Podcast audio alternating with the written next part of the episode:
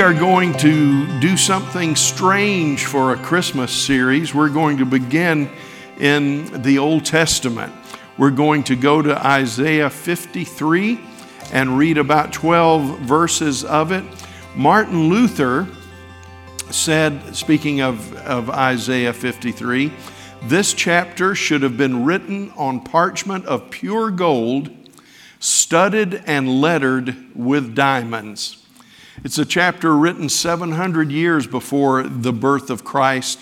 And the, the five messages that we want to talk about are why we celebrate Christmas. And here's number one it's because someone wonderful is coming. Someone wonderful is coming. We have 2,000 years of church history when the story of Christmas has defined our calendar and defined our lives, and that's good. I have no complaints about that. But we need to put ourselves back in the place of, of uh, the early church, early Israel. Uh, well, not early Israel, but uh, Israel at the time of Christ. And we need to understand that this was a time of desperation. It was a time that though they had been regathered into their homeland from which they had been exiled, then they had been regathered. It was a time of, of um, they, they left the Babylonian captivity to go into the, the Greek oppression, to go into Roman captivity. And they were crying out to God for deliverance. It was at the, the, the headline of their daily newspaper God deliver us. We sing that song, Oh, come, oh, come, Emmanuel, and rescue captive Israel. Even though they were out of Babylon, they were still captives. And it was such a big dynamic, big part of their lives that even after over three years of ministry with Jesus, seeing miracle after miracle, hearing teaching after teaching, sermon after sermon, seeing um, Jesus give lectures about the destruction of the temple and all of these things. Even after that, seeing him raised from the dead by the power of the Holy Spirit, what was their main question? So, is now the time we're going to be delivered from Roman oppression? See, they, they, they needed something desperately. They thought what they needed was political deliverance. And they did, they did need that. But God came in the flesh, in the person of Jesus Christ, to deliver them from their sin, to deal with the sin problem first. Because, loved ones, we know this. We know it, but sometimes it gets pushed off to the side. Of all the problems we have, of all the things we want worked out, excuse me, the biggest problem we have is our sin problem. That's the biggest problem. And so that led, thank you, that led to some misunderstandings. Um, and all five of the lessons are going to be reasons we celebrate Christmas. And this might not be clear to us superficially. I think when you think about it, you'd know it. But the first reason we celebrate Christmas is that somebody special was coming. Somebody was coming to break the power of sin. For this purpose, the scripture says, was the Son of God manifest to destroy the works of the evil one. Someone was coming who could destroy the works of the evil one. He was the only one worthy. Even when we look to the future in the book of Revelation, it was one of the primary uh, first lessons laid out to us in the book of Revelation. The, the, the seven sealed book that had to do with the judgments of God and the deliverance of planet Earth could not be opened. There was no one in heaven, no one under heaven, no one on the earth that was found worthy to open the book. And John said, I began to weep because I realized that everything God wanted to do for us was contained in that book. And there was no one worthy. Right there in the presence of God, they couldn't find an angel strong enough. They couldn't find a saint righteous enough. They couldn't find a warrior strong enough. Nobody was able to open it. And John said, I wept until the angel said, Oh, John, don't weep Don't weep because the lion of the tribe of Judah has prevailed and he is able to open the book. Man, I want to tell you, somebody wonderful is coming. And that's what we need to be sure our children understand, is what we need to be under, sure we understand. Let's read the first 12 verses of Isaiah 53. Now, it's written in beautiful poetic language. It's also a bit of a mystery because it doesn't make sense. You have plenty of other passages, like in Zechariah and Zephaniah and other passages where Messiah is shown to be a warrior that's coming to fight Israel's battles. And that's true. That's a side of Jesus that we will see when he comes back. But this paints a picture of what is called the suffering servant. And they were not ready for the suffering servant. In fact, we're going to discover five things in this chapter today that if we're going to really grasp Christmas, we need to grasp these five things because Christmas ain't Christmas if we don't understand these five things. Let's read what Isaiah wrote. Who has believed our report? And to whom has the arm of the Lord been revealed? For he grew up before him like a tender shoot, like a root out of dry ground. He has no stately form or majesty that we should look at him, nor an appearance that we would take pleasure in him. He was despised and abandoned by men, a man of great pain and familiar with sickness. And let me say this this doesn't mean that Jesus was a sickly person, but in his life, he did not isolate himself from those that suffered. He was a man that understood grief and acquainted with sorrow, the King James says. And like one from whom people hide their faces, he was despised and we had no regard for him. You see, they taught that when Messiah came, he would be a mighty soldier he would, he would, he would look like Denzel Washington or Tom Selleck. Uh, he would just be somebody that was big and strong and muscular and powerful, and everybody would want his picture on their wall. But we had no regard for him, Isaiah would said. In other words, we would look at him and say, uh, "This, I, I listen." Go down to the drugstore and get another calendar. Even a drugstore calendar is better than this. However, it was our sickness that he himself bore, and our pains that he carried. Yet we ourselves assumed that he had been afflicted, struck down by God, and humiliated. See, not only did we look at him and not see anything that was interesting, we looked at what happened to him and we knew immediately that God was angry at him. There must be something sinful in his life. This does not sound like Messiah. But he was pierced for our offenses, he was crushed for our wrongdoings. The punishment for our well being was laid upon him, and by his wounds we are healed.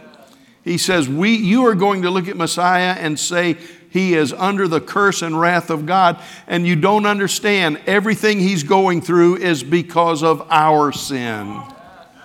All of us, Isaiah would say, like sheep have gone astray.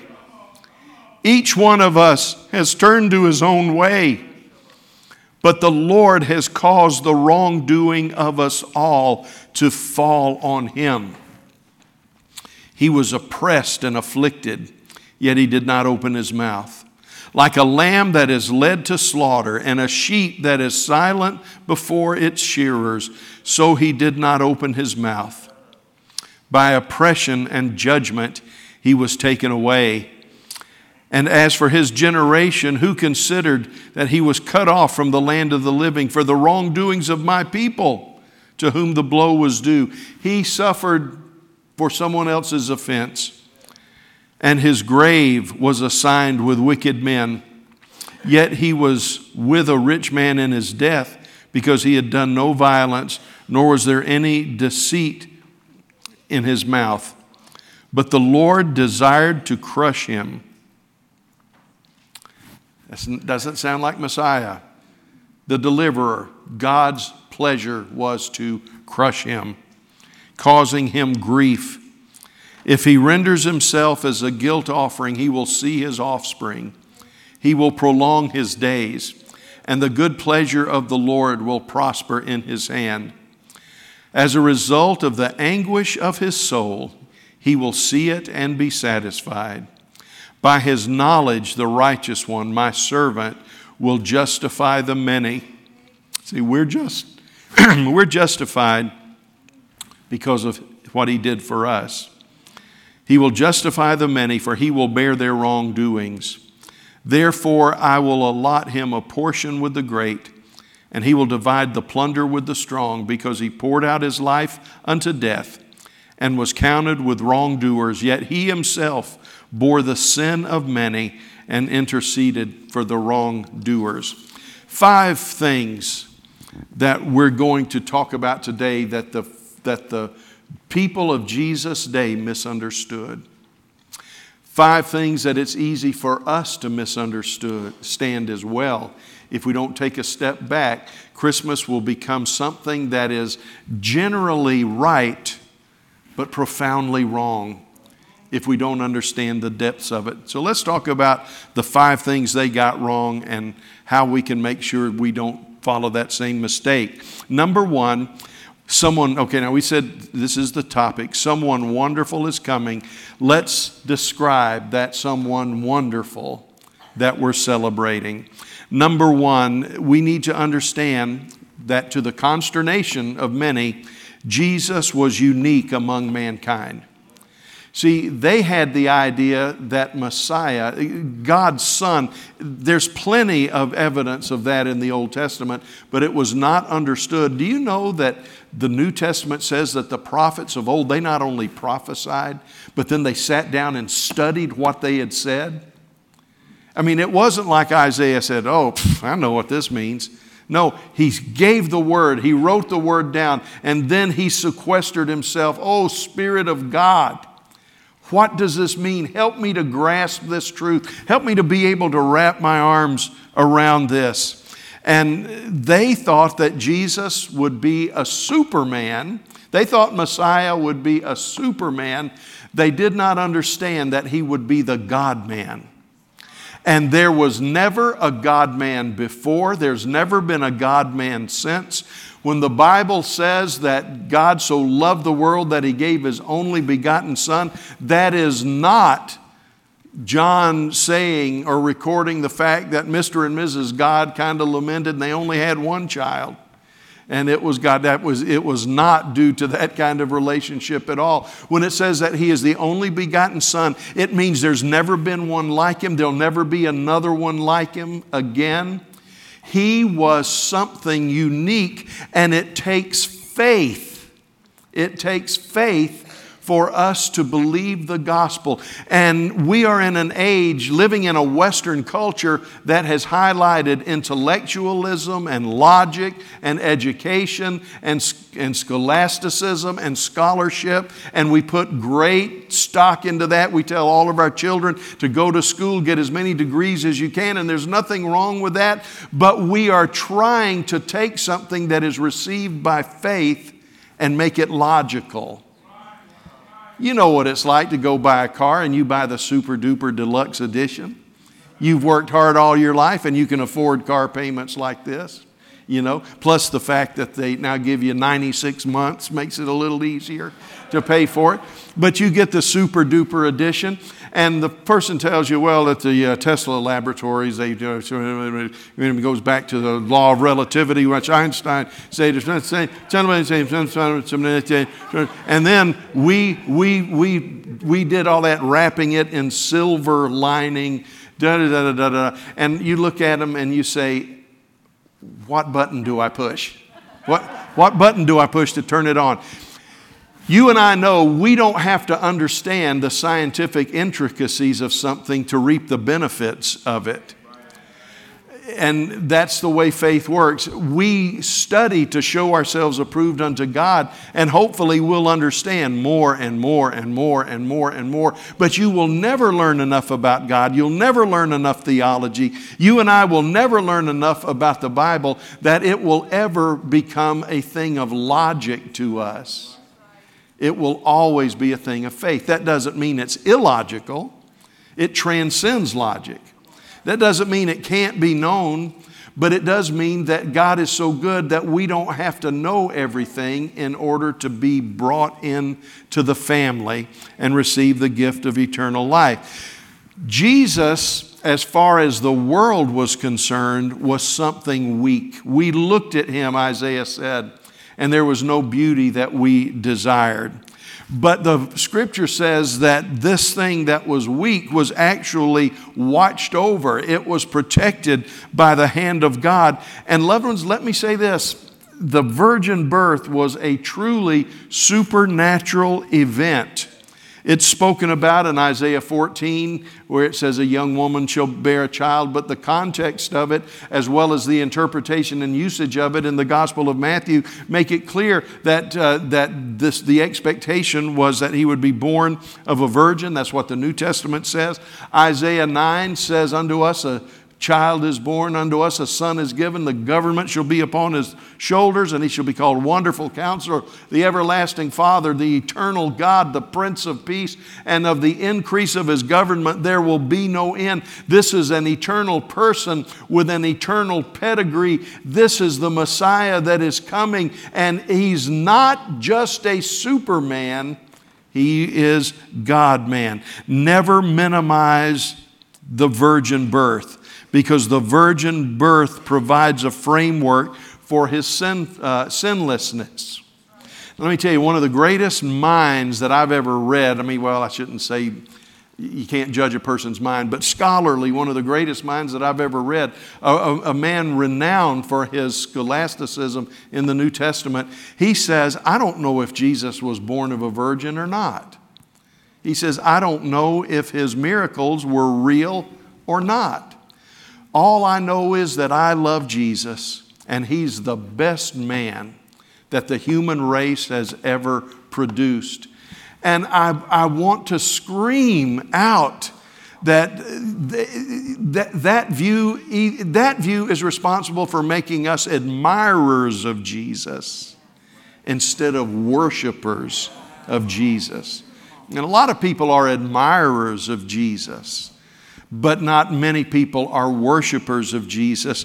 And he is to be worshiped because, among other things, he is fully God, fully man.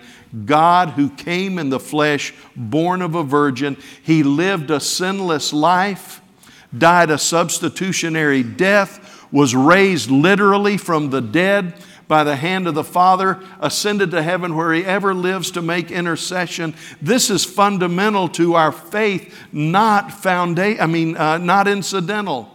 It's fundamental. He is the only begotten. Listen to what Adrian Rogers said. He was not half man and half God. He was not all man and no God. He was not all God and no man. He was as much God as he was man. God couldn't have, uh, he couldn't have been more God if he wasn't man, and he couldn't have been more man if he weren't God. You say, I don't understand that. Welcome to the human race. They were looking, as I said, for a superman, but a, a superman was not enough. You say, well, if we could just get a perfect man, we had one.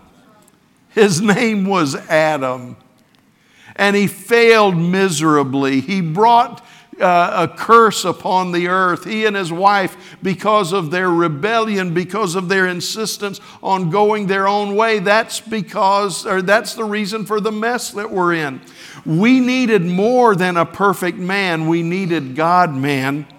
And Jesus came fully God and became fully man, born of a virgin and then, only then, was he able to deal with this thing that we call the fall. I mentioned Adrian Rogers, and I read one time when he was, where he was witnessing to Muhammad Ali.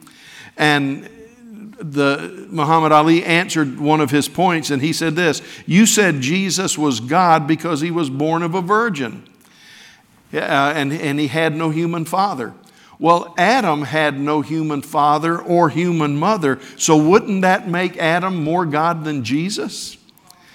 And Adrian Rogers looked at him and said, Champ, you don't understand. Jesus wasn't God because he was born of a virgin. He was born of a virgin because he was God. We get the cart before the horse, and the first thing that they missed at the birth of Jesus is the same thing we can miss today. Jesus is not the best man who ever lived. Well, that's sort of true. He is the best man who ever lived. Oh, every one of us would be thrilled if our daughters married somebody like Jesus. Every one of us would be thrilled if our sons turned out to be like Jesus. My wife would be ecstatic if I could just be more like Jesus. I understand that. But we need to understand that it took more than the human mind can imagine. It took God becoming not only fully God, but fully man and living the life that we were intended to live all along, paying the price for our failure and receiving the gift of eternal life. So the first mistake is that instead of someone that was just the best they could be like us, Jesus was unique, the only begotten Son of God. Here's a second mistake that they made. They looked for Messiah to come as a mighty warrior. And there are times that Messiah will be a mighty warrior. But Jesus, in his first coming, presented himself in humility. He presented himself in humility. Now, we think of, when we think of humility, we think of weakness. You know, uh, uh, we even have a word that carries such negative connotation meekness. But we've got to remember that meekness is not weakness. Remember Moses? It was said that Moses was the meekest man on all the earth. You say, well, that must mean he was, he, was, he was weak. Moses is a guy that sent people to hell with their clothes on. I mean, no, he, he, he was, there's never a moment in, Mo, in Moses' life where he appears to be weak even before he met God in the wilderness, he was a mighty man of renown. But he was not a weak man. Even Jesus said, uh, Come unto me, all ye that labor and are heavy laden, and I will give rest to you. You'll find rest for your souls. Why? Because I am meek and lowly of heart. Do, do we find rest for our souls because Jesus is weak? No, we find rest for our souls because Jesus is meek, and meekness means strength under control. See, meek is, a, is actually, meekness and humility is actually a sign of great strength. A person that is humble does not find the need to have to prove themselves in every situation. They're able to be treated wrong because they know who they are. They're never in these ego battles or these spitting contests to, to prove their worth. They know they are strong, but it is under control. In fact, uh, there was a, a race of ancient warriors that were known to be united with their horses and they didn't even hold the reins when they went into battle. They had a, a, shield in one hand and a sword or a spear in the other hand. Some of them had bows which would require both hands. They could not hold to the reins of their horses. But their enemies said it was like they were supernatural. The horses seemed to be able to read their minds and know what they needed to do. Did they need to go forward? Did they need to go back? Did they need to pursue? Did they need to move around? In fact, it was observed, this is, is not just a legend, although I'm sure the legend grew out of it. There were even incidents of the men when they were fighting, the horses would stand over burning ground until they were commanded to move on. And it, it was a phenomenal thing. And what this was about is that the horses were trained to obey the slightest touch of the heels of their master. The, this punch of the heels meant this, the touch of the toes meant that, a lifting of the leg meant that, an extension of the leg meant something else. And they were able to control those horses, commanding them to move or be still, to hold steady, to pursue. They could command them to do anything by the slightest movement. Their enemies, it took them generations to figure out what was going on. And when a horse was trained that way, the horse was said to be meek. M E E K E D, meek. The horse had come to a point of training where he did not have to be like a horse or mule that had to be jerked around and poked in the ribs to do something. It was the, it was the slightest touch of the master. And Jesus says, That's the way I am with my Father. I only do what the Father tells me to do. I only say what Father gives me to say. And you can have rest for your souls because I'm attentive to the Father. Messiah came to set us free because he had such a sensitivity to the Father that he did nothing but the will of the Father. You see, Jesus came in humility because he was a man of sorrows. He was acquainted with grief. He was a product of Nazareth. I want to tell you, this is maybe shocking, but Jesus probably didn't even stand out in a crowd. You remember when they came to arrest him, that was at the height of his popular uh, and, and cultural uh, uh, um, knowledge of him. And Judas had to pick him out for those that wanted to arrest him by giving him a kiss. He had to be picked out, he had to be pointed out in a crowd.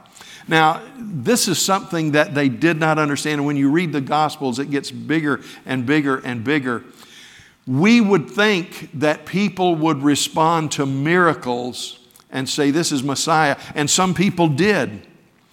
But Jesus did not put all of his eggs in the basket of miracles. In fact, some miracles, he said, Don't tell anybody about this. Because let me tell you, there are two very special things in the Gospels that we generally misunderstood. Number one is parables, and number two is miracles. And we say, well, boy, everybody should understand that parable, and everybody should respond to a miracle. But people heard the audible voice of God and said it was thunder. There were people that saw miracles and then started following him for the miracles. There were people that saw his provision and said, I don't have to work another day in my life. I'll just follow the trail of Jesus and he'll give me bread and fish.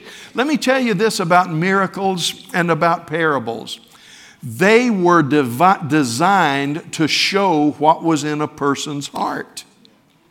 There were those that Jesus said, when you hear the parables, you won't understand it because your heart is darkened. I, I, don't believe there was this divine choosing where God said, You can understand the parable and you can't understand the parable. No, I believe parables produced what was in someone's heart, miracles produce what's in someone's heart. And if a person doesn't understand the parables, it's because they're committed to darkness. If a person responds wrongly to miracles or doesn't respond rightly to miracles, it's because they're evil in their heart. God brings those high moments and God brings those lofty moments to expose what is in our lives and to give us an opportunity to repent. It would have been easier, and it is what they looked for, for Jesus to just walk into town and throw lightning bolts out of his hands and to cure everybody's financial ills and make every business prosperous. That's what we try to do today. But Jesus said, I am going to walk down a path that will give you a chance to respond in faith. Some of you will respond to miracles, some of you won't. Some of you will respond to parables, some of you won't. But I am not going to put on a carnival show to try to amaze the masses. Whatever I do or don't do, it will dig into the deep part of your life and it will produce faith or it will produce unbelief. They weren't looking for somebody like that. They were looking for somebody that came. You guys with me? They were looking for somebody with such a show that nobody could say no. But the fact of the matter is, the fact of the matter is, Jesus said, I am going to walk in humility. I'm not going to be the kind of person that you would naturally be drawn to. Uh, I'm not going to be the type A personality that people can't resist. I will be a person that is strength under control. I will only say what Father tells me to say. I will only go where Father tells me to go. I will go out of my way through, through uh, to Sychar and the Samaritans if that's what Father wants. But I am going to present a path. Anybody can follow me, but it has to be by faith.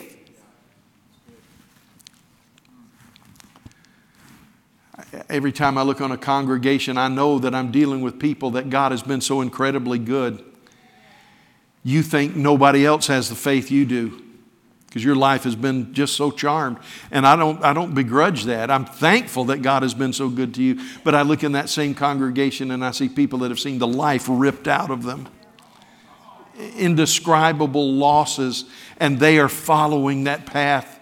Not because God gave them everything they wanted, but because they believe that Jesus is who He said He is.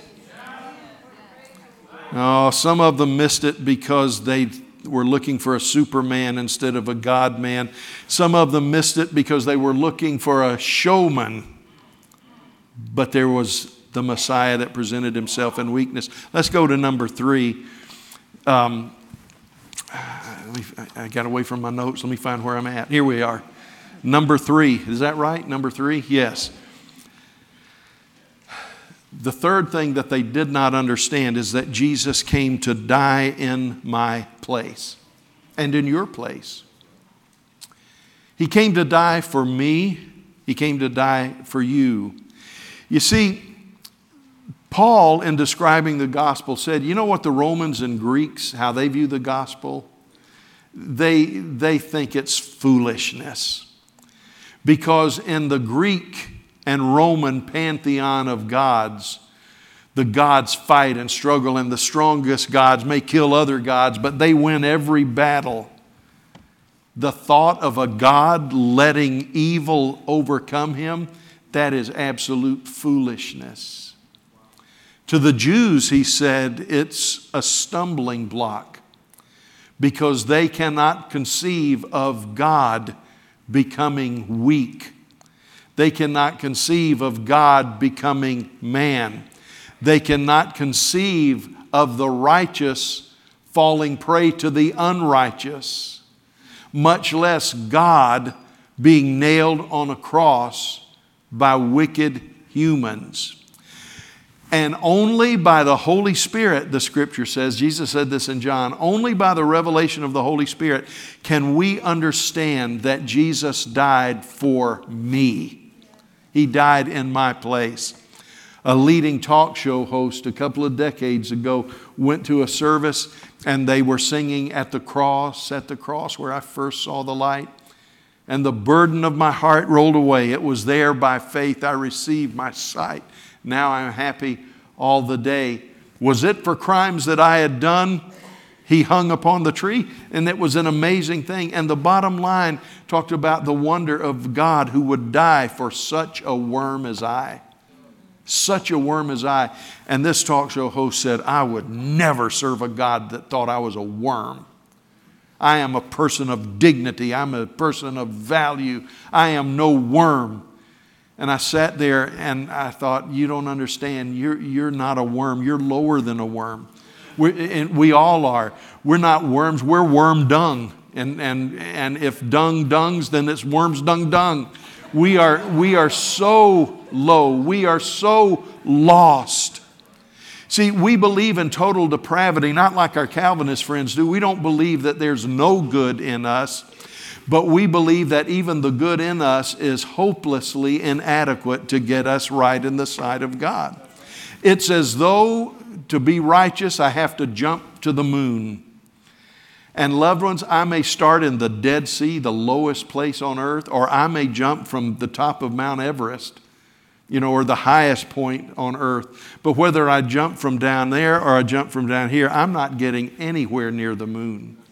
That's what total depravity means. Total depravity doesn't mean I'm as bad as I can be. The worst among us do some good things.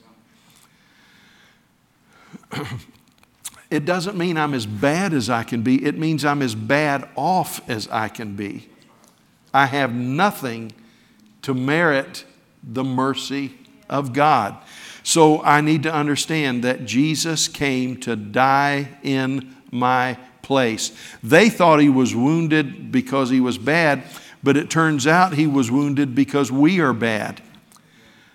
Isaiah would also say this All of us, like sheep, have gone astray. Each one has turned to his own way, but the Lord has caused the wrongdoing of us all to fall on him. When Jesus died on the cross, he took at least four things for us. You remember when he was in the garden and he prayed and he said, Father, if there's any other way, any other way, please let it be. Let this cup pass from me. Let me tell you what was in that cup. Um, the, the spiritual cup he had to drink was the cup of our sin. You remember when he told Abraham that your children are going to be in bondage in Egypt for 400 years because the land I've given to them is not ready to be occupied. He said, I am trying to reach the Amorites and the cup of iniquity of the Amorites is not yet full. What he was saying is this going to be 400 years before the last group that I'm going to judge has reached the point of no return. Boy, talk about the mercy of God. You know, people say, oh, it wasn't fair for God to drive those people out and bring Israel in. God tried to save every one of those nations. He made his people labor in servitude for 400 years, giving the Amorites every possible chance to get right. No, they were driven out as the judgment of God. But there was that cup of iniquity, and he said, Father, I don't want to drink this cup. It was the cup of iniquity. And every sin of every man, woman, boy, and girl who had lived, was living then, living now, ever will live. All of that sin was poured into that cup, and he had to drink it. Now, you think about that. When a child is molested, that goes in the cup. When a woman is raped, that goes in the cup. When, some, when injustice occurs, that goes in the cup. And Jesus had to drink that cup through his death on the cross. He endured it for us. And Jesus endured the full wrath of God. I know I've said this before, but you say, uh, He didn't. You know, I've said before, Jesus went to hell on the cross for every man, woman, boy, and girl who ever lived. He went to hell and endured an eternity of hell for us on the cross. You say, how could that be? He was only on the cross for a few hours. Well, remember, he was fully God and he was fully man, a mystery that we can't understand, but we can piece this together. As a man, he was on the cross for a few hours and he suffered for a few hours because he was finite man. He could only suffer so much for so long. But it wasn't just finite man on that cross, it was infinite God on the cross who is not bound by our dimensions, not bound by our time. And I want to tell you that Friday on the cross, to the mind of man, that was just a few hours, in the mind of God, was an eternity in hell for every one of us. So he took my sins. He took your sins but he also took my shame. Caiaphas and Pilate. Pilate said, You better answer me. I can set you free. I have the power of life and death over you. Caiaphas said, Well, if he's, you know, on the cross, he said, if he was really God, he saved others, let him save himself. They were marveling that Jesus said nothing. He was like a, a lamb before the shearers, before its slaughter. He said nothing. And Jesus took the shame of guilt. Do you know if it had been me and I was falsely accused? I, I tell you what I'd have probably said. I'd have said, Mama, listen to me. I didn't do this. I want my kids to know, I want my grandkids to know I am an innocent man. I did not do this. I swear before God, I did not do this. You know, to show I'm innocent, no grass will grow on my grave for seven years. You know, I would have done anything to spare the shame of the moment. But he didn't answer the accusations. Why? Because it wasn't directed toward his sin. It was directed toward my sin. It was directed toward your sin. And you know what? The reason he didn't say anything is because I'm guilty. I'm guilty.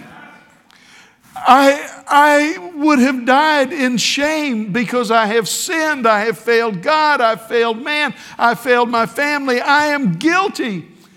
But Jesus said, I will take that shame along with your sin. And he took something else, loved ones. He took my separation.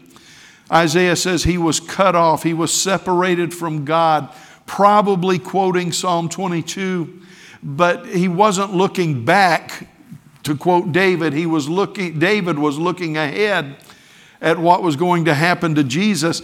There are a lot of folks, a lot of theologians that say, well, I'm just not sure God separated himself from Jesus because after all, God said, I'll never leave you, forsake you. Why would he forsake himself from Jesus?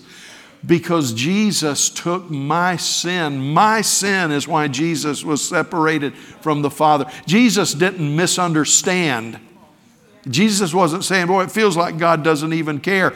God turned his back. That's what hell is it's the absence of God, it's God turning himself away from those that have turned away from him.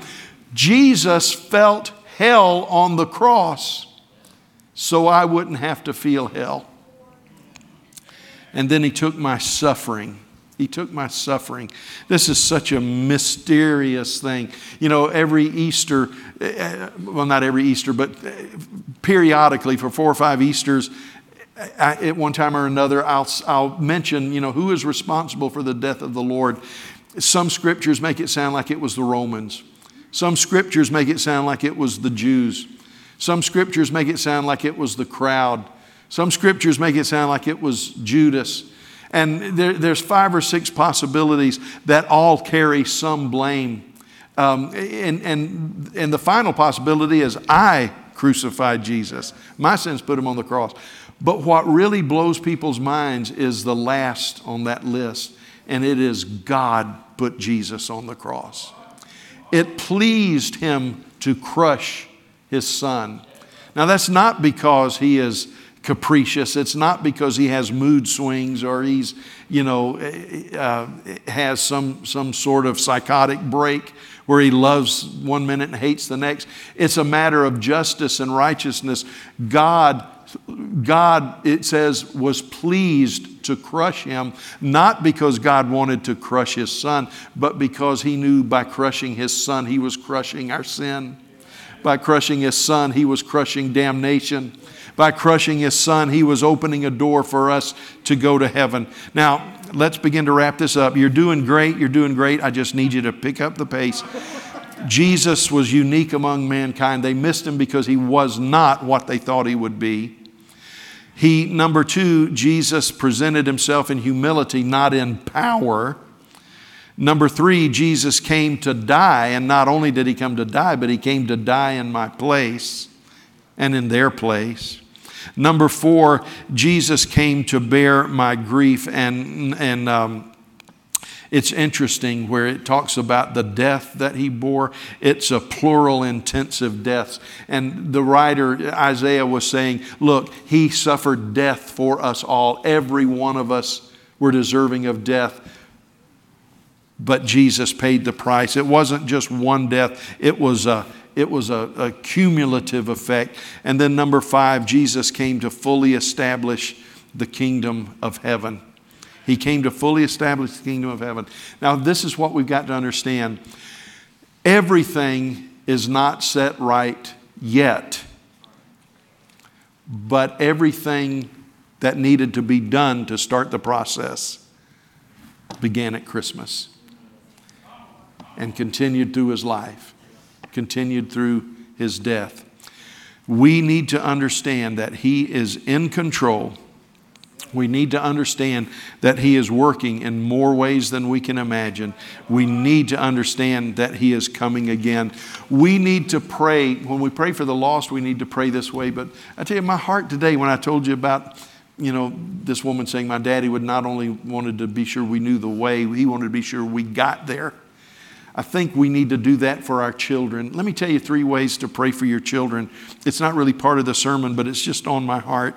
We need to pray, and I don't mean go home and throw out Olaf, you know, or get rid of Frosty the Snowman.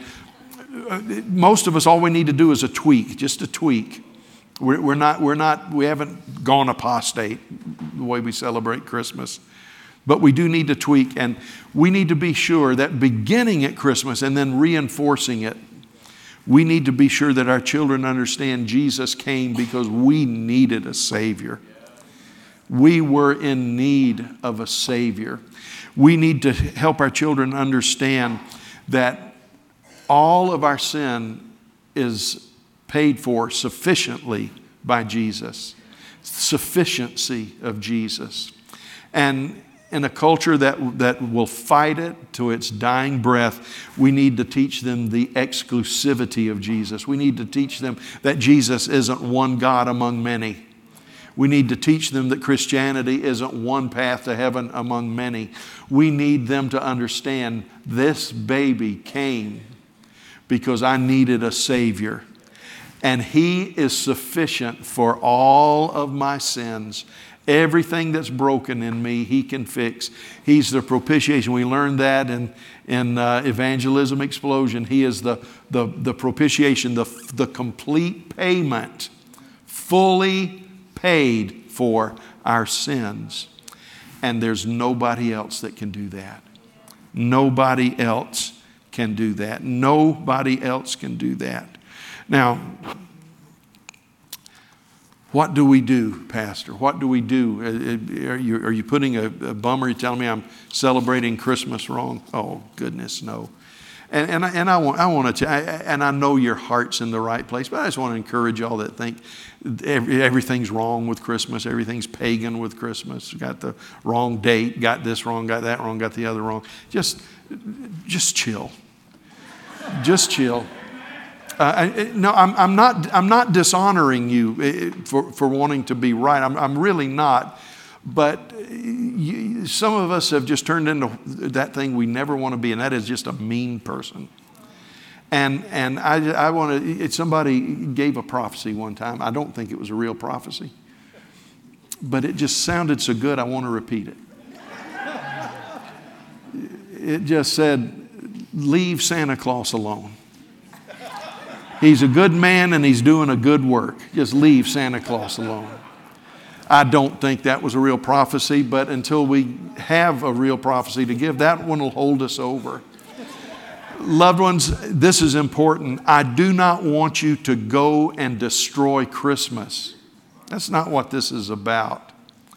Um, um, you know, somebody said, Well, I just, I think Christmas has become so commercialized.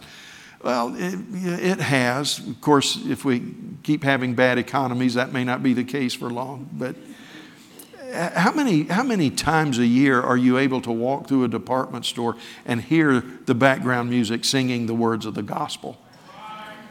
We need to be careful which fights we pick. And if you disagree with me, I understand. You can email me at justin at southie at uh,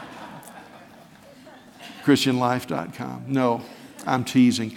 I, am only saying this because I don't want you to understand we're not on a crusade against Christmas. We're not on a crusade against gifts. All I'm saying is that the most wonderful time of the year, and that's the name of this series, that's what we're embracing, the most wonderful time of the year, it is so much richer and better than the story even tells. So we start today with someone wonderful is coming. That's who we're celebrating. Someone that was fully God and fully man who came in humility and gave us the opportunity to respond he died as a result, his birth ultimately led to Easter, where he died and was resurrected for our sins. This is the beginning of the greatest story ever told. Someone wonderful is coming. And, and, and, and Santa's not the wonderful one, he's pretty good. I'll take him. There really was a St. Nick, and I, I think you'd do your family a favor by learning the story about St. Nicholas and telling them that story. You say, Well, I don't, I don't want to get out of balance. Well, then just bring me a present and that'll, that'll bring balance back to the universe. I'm, you, you guys know I'm teasing. But I want to tell you, I, I, want, I want my perspective on Christmas to be oh, it's all of this the goose is on the table and all, all of that is wonderful. I love the gifts. I love the singing. I love the feasting. There's nothing wrong with any of that. But at the heart of it, someone that I desperately needed was born and dealt with my sin. Christmas is not all about giving, Christmas is about receiving. But it's the receiving of the Savior, the receiving of eternal life, the receiving of Emmanuel, God with us. Father, in Jesus' name, as we wrap up today, we ask you to help us. Lord, I want this, to, I'm, I'm asking for this to be the best Christmas we've ever had. And I, and I believe it can be if we don't measure it by gifts or whatever. And, and again, nothing wrong with those things. But Lord, some of us for the first time are going to realize everything I have in the Spirit, every time I speak in tongues, every time I feel the joy of the Lord, every time I read my Bible, it was made possible because somebody wonderful came. And God so loved that He gave His only begotten Son. For those of us that have accepted you, help us to grow in grace and knowledge of the Lord. If there are any that have not accepted you as Lord, I pray in Jesus' name that you would help them today to make that most important decision in Christ's name.